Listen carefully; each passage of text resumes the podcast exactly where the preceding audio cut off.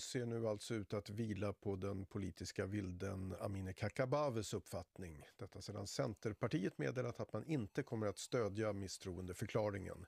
Kakabaveh säger idag att hon inte har bestämt sig för hur hon kommer att rösta men att hon förstår att det inte är läge för en regeringskris. Samtidigt säger hon att hon vill ha klart besked från Socialdemokraterna om vad som kommer att ske med den överenskommelse hon haft med partiet om bland annat stöd till kurder. Idag kom domen mot totalt fem män från två olika kriminella nätverk som åtalats för två mord i Stockholmsförorten Hjulsta i fjol. Två av männen fälldes.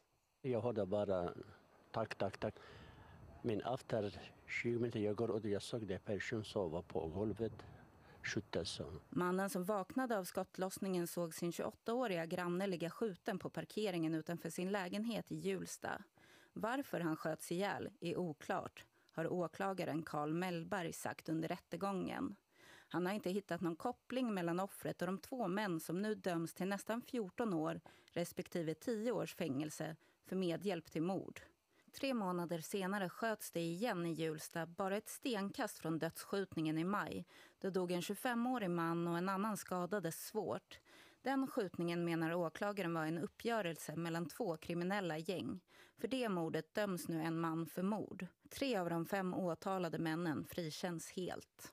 Reporter Mariella Quintana Melin. Skatten på plastpåsar kommer att tas bort om det blir en borgerlig regering stödd av Sverigedemokraterna. Det här visar en enkät som Ekot har gjort bland riksdagspartierna. Blir det en rödgrön regering blir plastpåseskatten kvar. Det var Ekonyheterna med Per Edberg.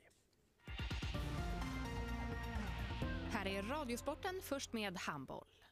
För två månader sedan fick Martin Bokvist lämna sitt jobb som assisterande förbundskapten till Glenn Solberg i det svenska herrlandslaget i handboll, trots att man så sent som i januari tog EM-guld. Från det svenska handbollsförbundet sa man att det handlade om utvecklingen av svensk landslagshandboll.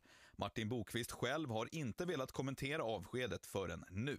Till Aftonbladet säger han citat “Allt annat än att det var Glenn som inte ville ha kvar mig är rent skitsnack”. Slutcitat. Sprickan mellan Bokvist och Solberg ska ha växt fram under landskamperna i mars då Bokvist säger att han inte längre fick vara med och påverka. Landslagschefen Hanna Fogelström vidhåller i en intervju med Aftonbladet att det inte handlar om något annat än utvecklingen av landslaget. Berättade David Jespersson Mora.